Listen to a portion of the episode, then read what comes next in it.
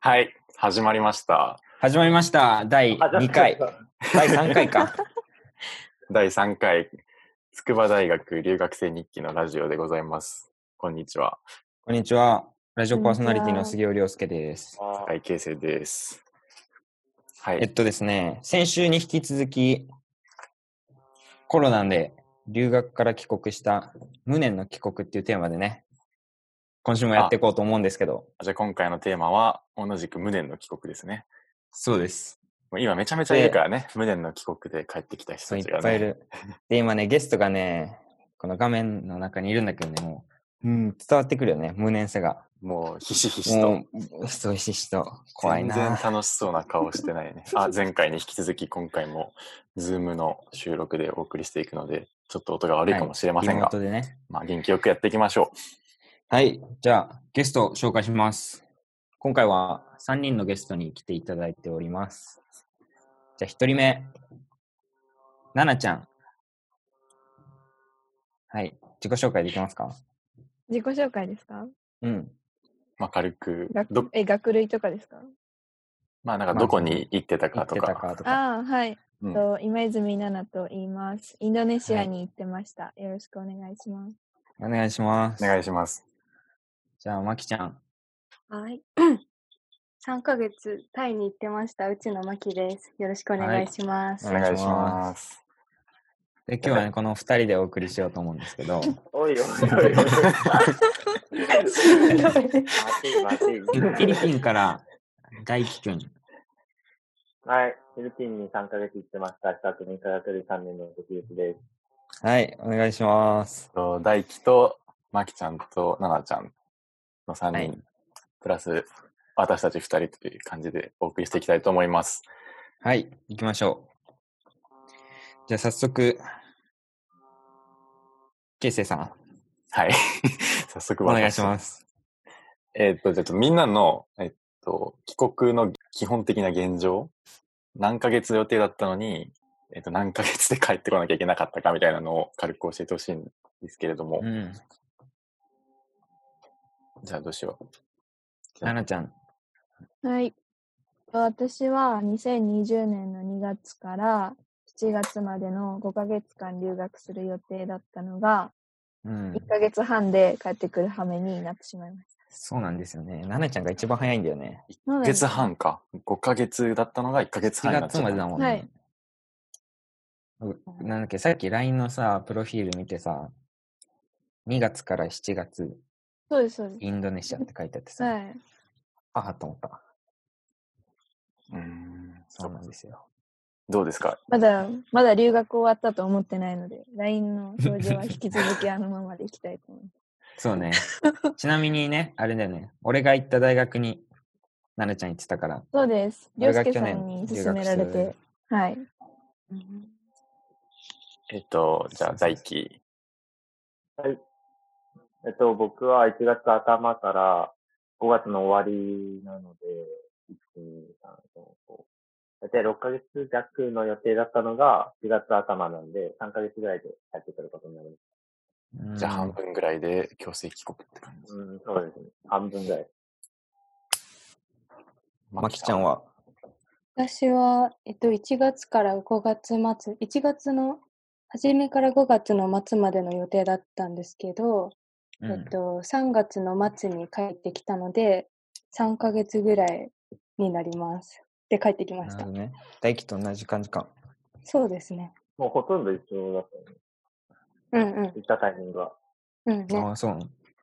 うんやっぱりみんななんか、大学とか、政府とか、またはなんか奨学金のとことかから帰ってこいみたいなお達しはあったんですかまあ、な、ないじゃなかったよね。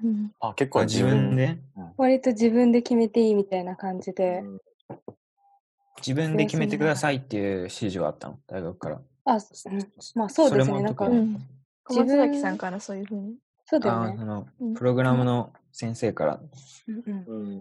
なるほどねなん。か強制じゃないけど、匂わせ的な感じ。そうそううそんそうだよね。そうそう。一応帰ってきた方がいいみたいな。う。でもあの、。の先生たちも、先生たちもその国の状況とかあんまり知らないから何も言えないみたいうなん感じあでーした。ねなるほどね。うーんそうなんだ。えじゃあみんな先自分で週、あうはんい、先週収録した若とみっちゃんもね、同じ感じよね。あうんうんえみんな自分で決めたんでね、変えるって。なんかその時そうのですね状況みたいな。なんでそう、もう帰らざるを得なくなったみたいな状況があったってことで、ね、そうですね。あ、なんなんちょっだっとけ聞きたいかな。危険レベルが2になったあはらい一応はいはいなんか終わりみたいなルールあるじゃないですか。そあれりでますね。なった日に、ちょっとやばいなと思って、帰国のチケット買いました。 うん。急いで、はい。実際でにもみ実際帰んなくても大丈夫。あそうなんだどこの国も、なんか、危機感はあったのも国として、国の中の状況として、コロナやばいみたいな。うん。うん。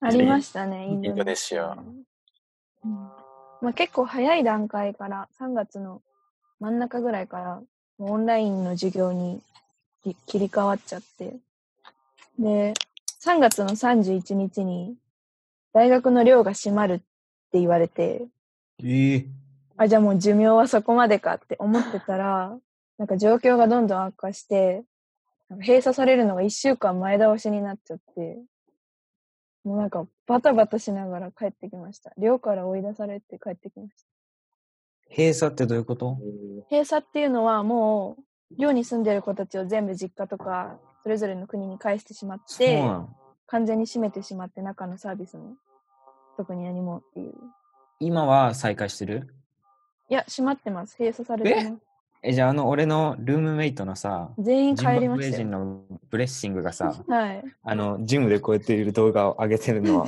あれ前に撮ったやつなんだ。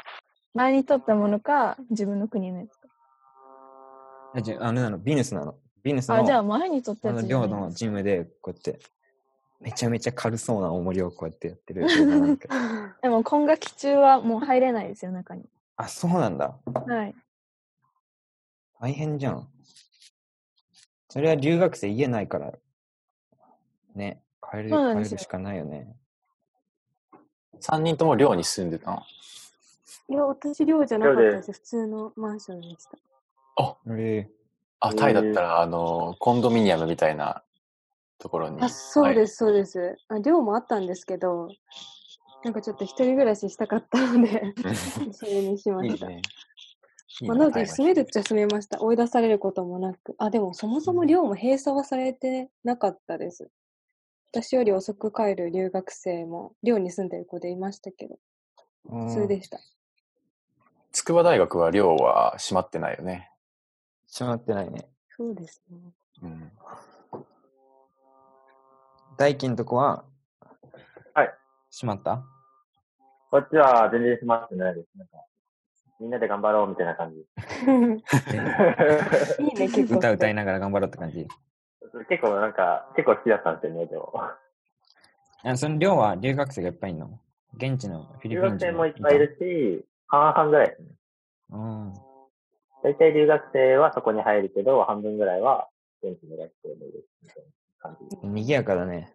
いいね。まあ、賑やかでした。なんかロビーとかあって、そこでいろんな学生と交流ができて、うめっんちゃ。よかった。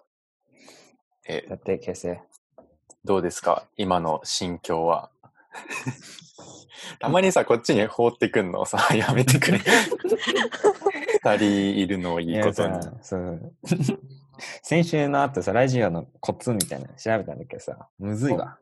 難しいなるほどで終わらせないってなってさ、さっきからなるほどっていっぱい言ってる。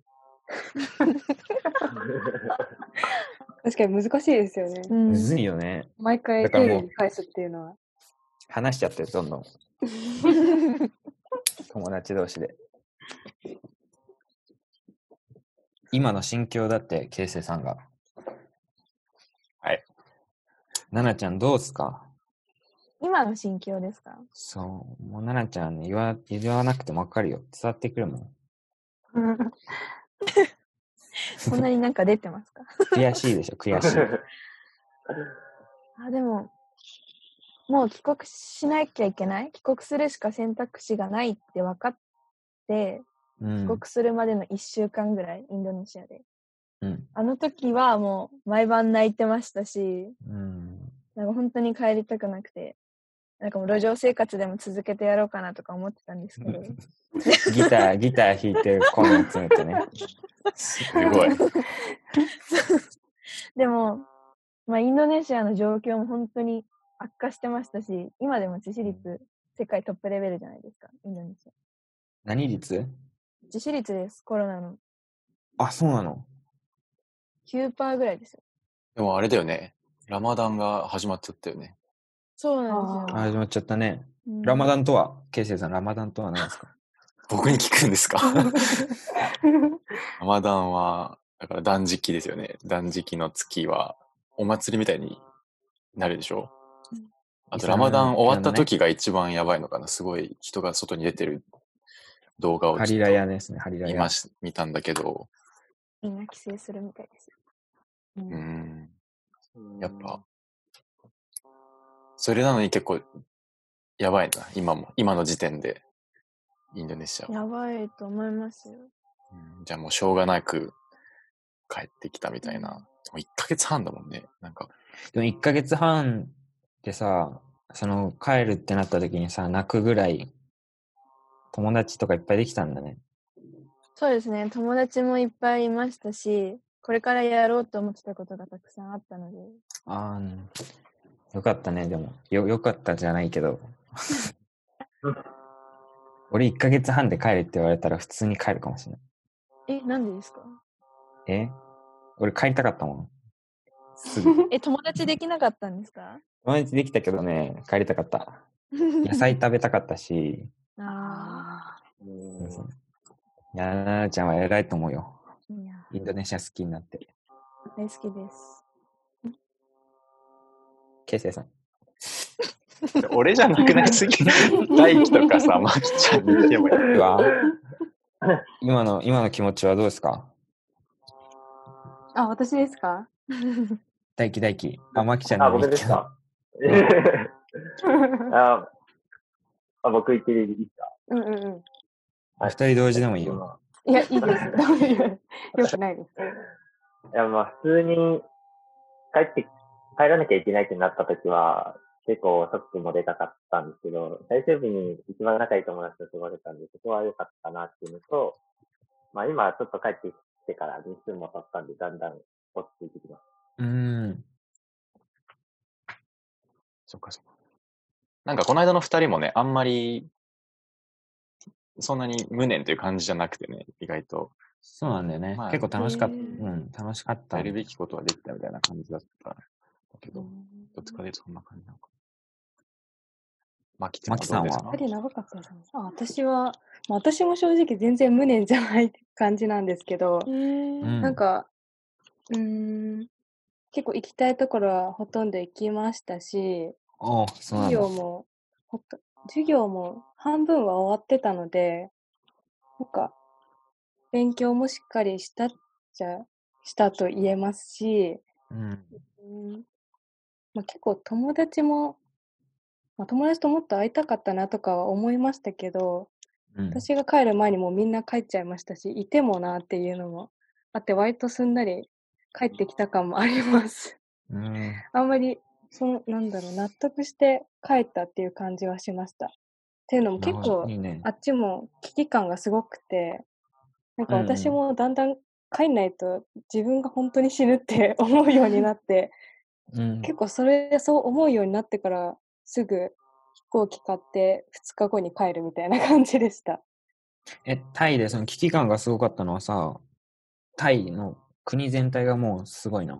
そうですね。もう私が住んでた県は、あの、バンコクじゃなかったんですけど、結構田舎で、その周りの人たちの危機感はあんまりなかったんですけど、でも学生がみんな、あの、帰ってったので、あの、えっ、と、なんだ、帰省帰省したので、んなんとなくやばいなって思ったなり、るほどね。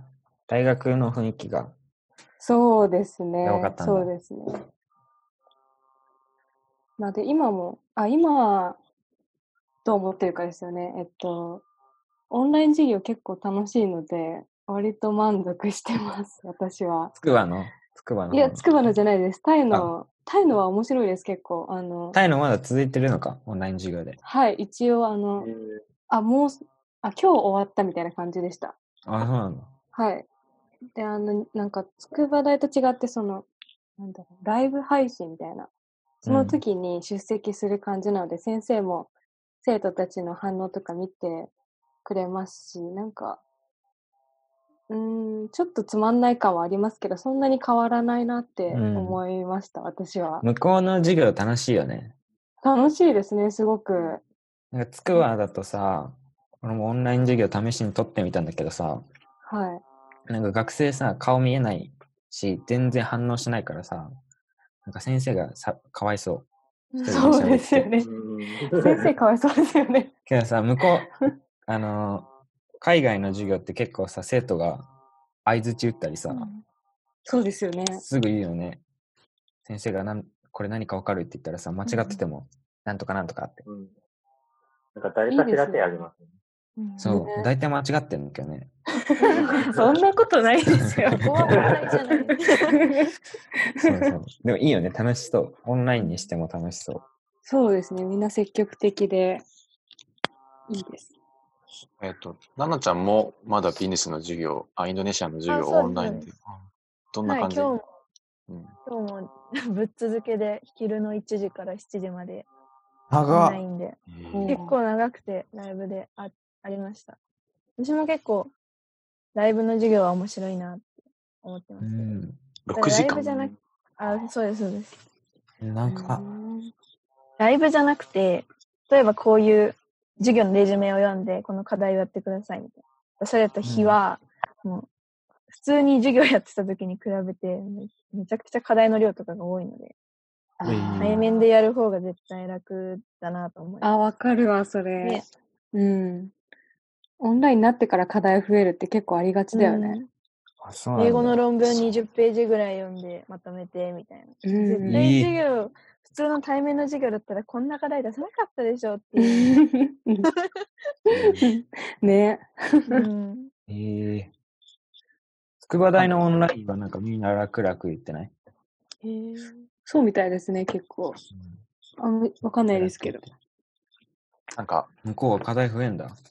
うん筑波大のそオうですねンラインはめっちゃ、筑波大というか日本の大学かな、なんか問題がいろいろ発生してて、オンライン授業はこうあるべきだとか、プライバシーがとか、あとネット環境がとかいろいろ言われてて、結構時間かかったね、オンライン授業に移行するまでに。すごい準備期間みたいなのがあって。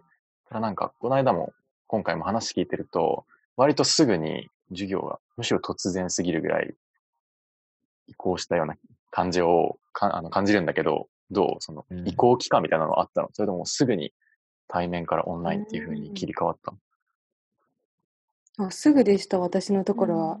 通知受け取って3日後からオンライン始まるって言われて。うんで、えーあの、私、えっと、その住んでたとこに Wi-Fi なかったので、学校行こうと思ったんですけど、学校も空いてないじゃないですか、普通 に。なので、カフェ行ってて、毎日。で、あ、そそうれ、なすんだ。ごいお金飛びますし、で、カフェも途中から封鎖、封鎖閉鎖されたのうで、んえっと、友達のお家毎日行って受けてました。結構、そういう手当大みたい変なだねのなかったんですよ。あんま気 Wi-Fi にしないのかあな、ーそう。なんかそうみたいですね。先生によるんですけど、その Wi-Fi 環境とかのことを考慮してくれる先生は、そのライブじゃなくて、動画をどっかに貼って、いつでも Wi-Fi があるときに見てね、みたいな、そういう先生もいたんですけど、うんまあいい点もあり、悪い点もありって感じですよね。ライブの方が面白いですけど、Wi-Fi ないと見れ、できない、んそう、出席できないっていうのは結構大変でしたね。 Wi-Fi ない人っていた周りに、学生で。 えー、それとも、まきちゃんが留学生でアパートに住んでたから、なかったっていうだけかな。そうですね。私だけだったんですかね。多分、寮に住んでる子たちは、まあ、Wi-Fi あったりしましたけど、あ、でも帰省した子たちで、その実家に Wi-Fi がない子たちもいるので、そういう子たちうんまあは、どうしてたんです実か家でねコ。コナッツ食べてるぐらいしかないよ ね。そういうこと。タイはね、め頑ちゃ張ってめ受ちけてゃ、たんじゃないですか。うんわかんないです。タイめっちゃネット整ってる印象ある。日本とかより全然あ、、そうですあの、か。けなんだろう、通信料とかも安いし、カフェとかあそうですよもね、カフェめっちゃあるよね。でカフェあ、そ絶うですね。カフ対ェ、めっちゃありめちゃめちゃあるよね。カフェ絶対 Wi-Fi あるし、日本の喫茶店って Wi-Fi ないとこ多いと思うんだけど、うんわかるわかる。意外とアクセスはしやすいんじゃないかなとう思う。ん、そうですね。うんえ、インドネシアのオンライン授業は結構スムーズに入っうんそうですね、インドネシアもマキと同じように3日後ぐらいにはもうオンラインに切り替わってて。で、先生、あまあ、インドネシアも結構ネットが普及してる社会なので、うん。特に問題もなく、先生たちも機械の扱いに慣れてるので、逆に私の方が使い方わからなくて困ったぐら い。ああそう。なんかこの前は、なんか、ズームに参加するのに、その大学のメールアドレスじゃないと入れてもらえないみたいになってて、おうなんか作らなきゃいけなかったりと か、なんか私がいない学生たちの WhatsApp グループで、授業の変更が連絡されてて、私一人 であわなかるんかわねかわい始そうまらない授業を待ってるとか。なんかあるよね、そういうの。うん、そうだよね。大輝さんは。僕は、オンライン授業やるやると言ってて、結局、セメスターそのまま終了したって いう感じでえー何もやってないですフィリピンっぽいね。フィリピンっぽこいわ。れは。そうなめんっだちゃおもろいな、それ。ね。じゃあ何してた学生あれだっけ学生もいるからって言って、結局ああ、そっか、確か終わりにま。した大輝 UP だっけ UT です。うん。一番いいとこだよね。フィリピンで。そうですね、はい。リピン大学ね。結フ構ィ、リピン大学。うんその辺は結構雑でしたね。あそうなんだ。で、なんかもう、毎日、自学自習みたいな感じで、寮で友達と食べたり、そんな感じ。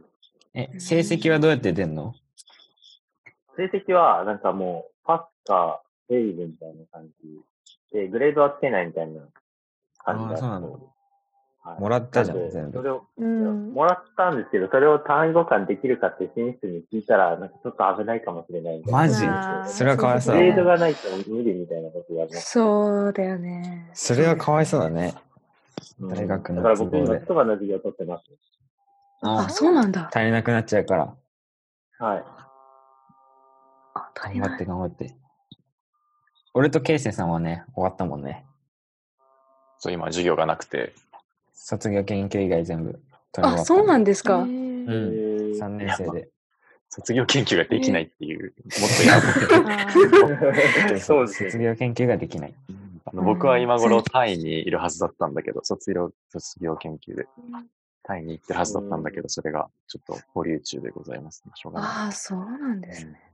んえ、それ卒業の時期とか影響しちゃうんですかわかんない。今日国会中継見てたら、あの、9月になる可能性もあります、あ、そうですよね。そうですよね。 9月入学そうにですよねな。りますっていう。で、俺がね、研究室の隣の先生が、まあ話してたのを盗み聞きしたんだけど、はい。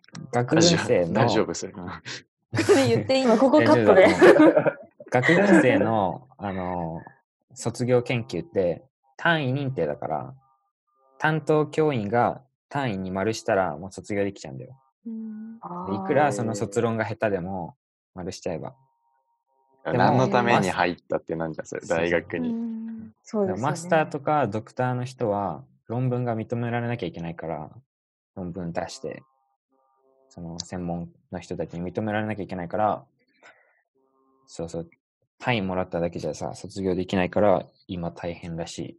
ああ、そうなんですね。でも学軍の4年生は一安心。うんああ、とそれ聞いてりあえず良かったかもしれないですね。ちょっとわかんないですけど。へええ、奈々ちゃんさ、気になったんだけどさ、はい。奈々ちゃんが住んでた寮ってさ、はい。 1個のビルでさ、何百人で住んでんじゃん。はい。誰はさ、封鎖されたらさ、その、何廊下に出ちゃいけないみたいなことがあるの。それだっあてれ今の状況ですかあ、なんでもねえわ。ビンさんあれか。 全員いなくなるのか。あ、いなくなりまし寮がた。はいい。なくなるの か。そっかすい奨ません学間違えました。奨学金は、なんか、どうなっちゃったのみんな。みんな多分奨学金もらってたと思うんだけど、それ、奨学金が来ないっていう留学生の声もちょっと耳にしたんだけど、みんなは泊ま私っとたマり、キは、オンライン授業、現地のオンライン授業を受けてるので、それが終わるまでは奨学あそう金なんだがもらえるので。あ、そうなのあ、よかったね。ただその間は筑波大であれ受けられないんですよね。あ、逆に。もちろんですけど。あれ、大輝くん。僕はオンライン授業がないので、奨学金もなくなりました。うんかわいあいそこに一応線引きがある、ね、うん授業と、みたいですね。うん。音質も違うもんね、一人だけ。ああ、線 引き、線引きがこんなところま で。奨学金そ来こてでない奨か学ら、金の差が出てくるんです。音質も悪い。今、留学中、あの、何身分が留学中になってるから、こっちでは取れないのか。あそうでねす。あ、そうなうんだ。ん。俺さ、オンライン授業になるって聞いたときにさ、オンラインだったら向こうの授業とこっち両方同時に取れんじゃんって。めっちゃラッキーって思ったいけどました、それ。思いました。浅はかだったわ。うんそうなんだね。授業料2倍払うならいいんじゃないですか。なるほど。一応、交換留学のシステムとしては、筑波大に同じように学費を納めつつ、あの、他の大学の授業を、筑波大の学費で受けるっていうことだよね。そうです、そうです。うんはい。だから、かぶっちゃダメなんです。うん、なるほうど。ん、かぶっちゃダメだって。なるほどね。なんかちょっと気になることがあるのは、そのタイとフィリピンとインドネシア、あとはこう日本で、なんかこう、今回の状況、コロナに関するあの友達とかの考え方とかで、あ、なんかちょっとここ違うなとか、ここ、この国っぽいなみたいな違いがあったら、発見できたら面白いと思うんだけど、なんか、ありました国の全体の感じでもいいし、友達が言ってたこととか、ニュースとかの雰囲気でもいいし。なんか、難し日いね。本はこれね結構、なんていうの、優しいというか、ルーズな感じがしますね。なんか、フィリピンは結構行動早かったんですけども、行動早いし、めっちゃ厳しいみたいな感じで、なんかニュースとか見て知ってる人いるかもしれないし、なんか、外で、なんか、遊んでたら殺すみたいな感じの。厳しすぎん 大統領がね、 フィリピンのそね。 うああ、殺す殺んしちゃだ。ってましたし、そう。なんで、だいぶ、フィリピンと比べたら緩いなっていう感じでね。洋介明日野球しようとか言ってたじゃん。殺されちゃう。殺されるよね。 ドゥトルテ大統領だっけし出てるってさん。出てるって大統領。ドゥテルテ大統領。出てるえ、みんなそれに私ちゃもんそうと、思いん、ます。そうか。うんタイの方がだいぶ厳しかったなって思います。なんか、まあひ、みんなの人、んそのタイ人の方が危機感持ってるなっていうのをすごい感じますね。てか日本人がすごい、まだ舐めてるんだろうなっていうのはちょっと思います。うんなんかそそうの、ねあいどこも空いてないからしょうがないから家にいようっていう感じがすごいいろんな人のインスタとか見ててすごい思うんですけど、まあそれ私の考えですけど。でもタイ人って本当に、本当に危ないから出たくないっていう感じで家にいる人が多くて、うんなんかちょっと、うん、どうなんだろうなとか思いますね。あじゃあ、まやっちゃ野ん、球みんなすそるうこだとけど、やっぱコロナが流行った時、その国にいたからさ、その国の、何、考え方に影響されて、日本に帰ってきてびっくりみたいな感じだよね。日そう本でがすね。すごいびっくりし違うまかしらた。インドネシアもそんな感じ。そうですね。もうインドネシアの友人たちは本当にコロナのこと怖がっちゃって、うん、なんかもう毎日情報チェックして、もう外出しちゃダメだよって私が怒られたりとか、なんかもう早くジャカルタから出た方がいいよ、ロックダウンされるからって脅されたりとかして、うん危機意識は高かったと思うんですけど、国全体で見たときに、なんかインドネシアって多民族国家なので、はい。大統領とか一番偉い人たちがあんまりこう、きつく言えないらしいんですよ。日本と同じように。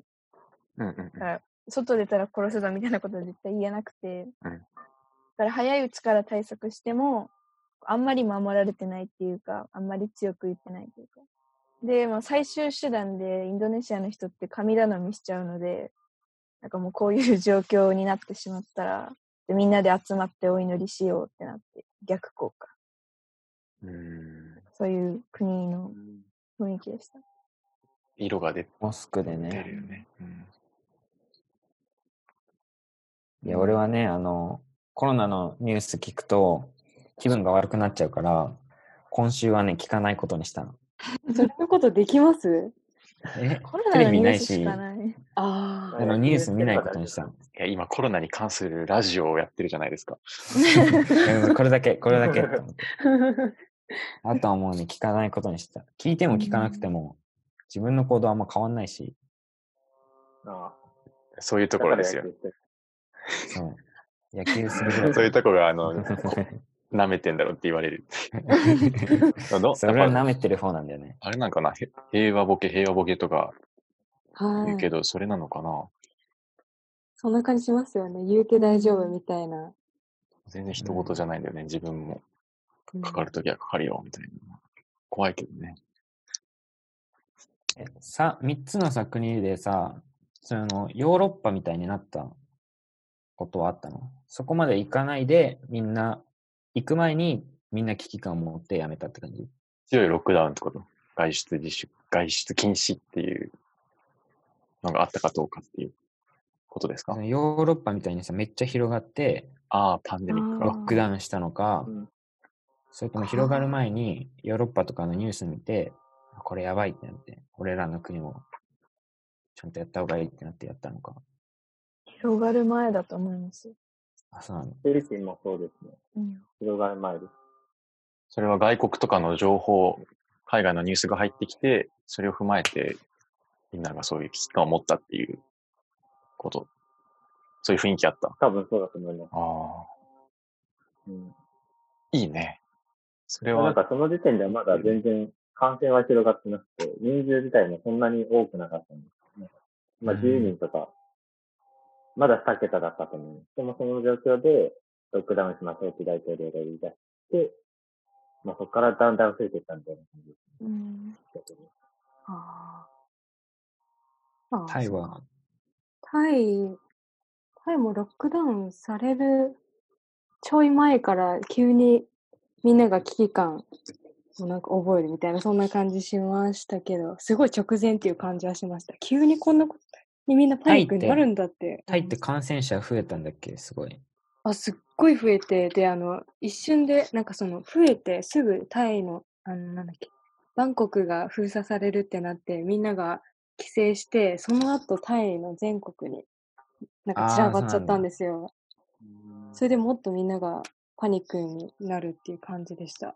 あそりゃ結構怖かったです。地図うでんそういうの見て、これやばいなって思いました、本当に。あ。日本はそうださよ、急激に増えてないしさ、その何、あんま、なん総理大臣の命令がさ、強くないじゃん。東南アジアに比そうべて。だからね、あんま緩い感じにはなるよね。そうですよね。なんか、東南アジアとかの国だと、そもそもテストキットされてないみたいな感じで、正確な数が把握できないんで、めっちうゃ怖かった。ん、うん。あね。マスクとか、なんか手洗いうがいとかそういう予防はあったの、まあ、みあーみんなしてたマスク、街の。知ってましてました。あ日本から持ってったマスクをしてたんで、うん多分売り売り切れだったと思いますよ、現地。そうなんだ。あ、ああ、そうなんだ。タイだいぶ前からもう売り切れてましたよ。それ、うんすごい前からでした。うん、2月とか1月とかから売り切れてて、うーん。それ PM2.5 もあったんですけどね。ああ、結構、あその時期が PM2.5 ひあそどうかねったので、みんなはいマスク買っててもともと、だいぶ前からなくて、結構しんどかったです。その時はもう使い回しみたいな感じでみんな、うーん。ねうん歓ジ喜ェだルともんかね。も売ってないです。あ、そうです、そうです。換気なので。あの、俺も春休そういうやつみも、ないあ、アザー君からマレーシアあごにめん行ったんだよ。あ、そうなんですかあその留学でね、1週間の、ああ。そう春休みの前半に。で、その時、日本が一番多かった。一番じゃないや。2番目ぐらいに多かったの。中国の次に。コロナの感染者数がね。へえはそうその時に行って、で、日本でマスクが売り切れて、大変だってなった時に俺がマレーシアにいたから、家族にマレーシアにマスク売ってるから見てきてって。で、買ってきてって言われたんだけど、なかった。 うんああ、やっぱり。そう。マレーシアはね、まだ一桁ぐらいだったんだけど、コロナの人。でも売り切れてた。やっぱそうなんですね。なんかフィリピンもタール火山の噴火があってからは、もうマスクなくなってます。あ、そうだね。火山の噴火もああそっうただねね。ああ、そう。本当ですからね。いフィリピンやは 大変だよね。え火山は大丈夫だったの火山は、なんか、普段も結構やばかったんですけど、大学周辺は割と大丈夫でした。授業はなくなりまえもう全然授業ないじゃん、そしたら。す。なんかめっちゃ授業なくなるんですよ。ちょっと今日雨強いんで休校みたいな結構あるんですよ。ええーそうなんだ。ーえ大学の周りは火山灰がこう、何センチか積もってたのあそんな何センチってほどじゃないですけど、車の上はやっぱりしますね。あでもその頃から結構外出自粛みたいなムードだったんで、またかみたいな感じ。噴火なんて初めてだよね、人生。そうですね、初めて火山灰見ましよかった ね。そうなんだ。た。あ、よかったです。はい。どうですか皆さん、杉食事とかはどうしてたんですか尾うんまあ、テイクアウトでした、毎食。キッチンがないので、うん。あのテイクアウトでしたね。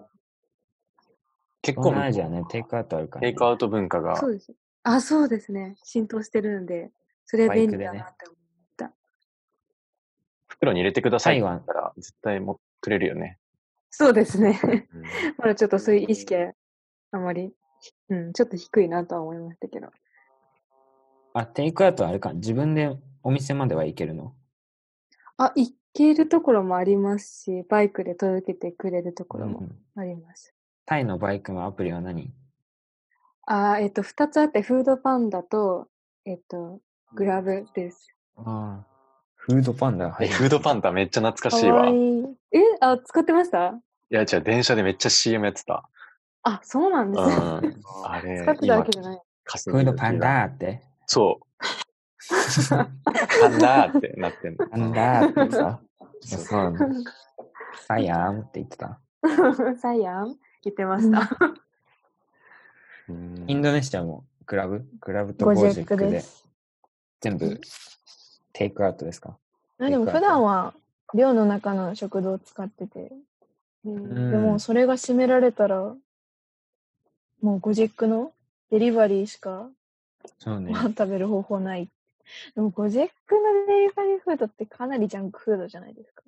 そうなんだ。うんこれ7月まで続けるのって思いましたよね。そっか。栄養ゴーマッサージは行かなかったの。行かなかったです。なんかね、インドネシアでね、ゴージェックっていうやつがあるんだけど、クラブみたいな。いっぱいあるんでね、ゴーなんとかってね、そうです、そうです。ゴームービーとかへ、ーゴーマッサー何ジでともあかり。え届けてくれるそのうなんか。いやわかんない。 なんなんゴーマッサージしたらどうすんのマッサージ屋さんに行くのいや、マッサージ屋さんをデリバリーするんだったの。すごい。えマッサー注ジ師文したら、が乗ってくあ、んだ。と来ると思う。すごい ね。すごい。へえうんインドネシアは本当にあ使った圧こと倒ない的からわにかゴんなジェいッ。クでグラ進んブはでるよね、でもそれは。うんななんか、そのうちタクシーの運転手とかも増えそうだよね、そういう特殊能力みたいな。僕マッサージもできますよ、みたいな。 確かにその方が儲けられるから。面白いね。なんか日本でさ、テイクアウトするときに、日本にはもともとテイクアウト文化がないから、もうタッパーとかお皿の問題どうしようって言ってて、料理によってサイズが違うし、みたいな。タッパーは大量注文しかできないから、ロットが多いからね、あの、お金がないし、みたいな。どうしようどうしようってみんな言ってて、その皿を持ってきてくださいとかねう、んタッパー自前してくださいってなってんだけど、なんか、うんタイに行ってたからさ、タイとかさ、普通にあの、コンビニのビニール袋みたいなのにさ、トムヤムクンし汁ごとバーって入れてさ、 しますよねそう、。あるねど。うスやトって食べるローみたいなの刺してさ、はいっつって渡してくるじゃん。で、それを結局さ、バイクにぶら下げてさ、帰るじゃん。なんか、そあういれう、びっくりですよね。そういうとこ、こう今回強いかなと思ったんだけど、向こうの人は。そうですね。あんまりそういうもので困ってる感はなかったですよね。うんうんまあ、それかみんなもともとタッパーとか持って行ってみたいな、その方が安かったりするので、そういうのがもともとあって、文化が。困ってる感じはしなかったですね。はい、ということで、3人のお話をいろいろ聞いてきましたけれども、うん、やっぱいいね後輩が留学行ったっていろいろ思い出とか聞いてさ自分も去年行った時のことを思い出してあ、そうです自か分。もこれからねなんかやりたいなって思うよね凌介の後輩、奈々ちゃんはだいぶ無念そうだったけど、そうかわいそう、まあ、だけどねその何気持ちをさ日本に帰ってきてね今度なんかイベント作ったりなんかまあ就活とか授業とかにぶつけてくれればいいなって思いますまあね、ちょっと長くなりそうなので、はいこの続まきたは、楽しいお話は次回ってことでね無念の帰国その2パート2ということで、次またお送りしていきたいと思います。本日はありがとうございました。ありがとうございました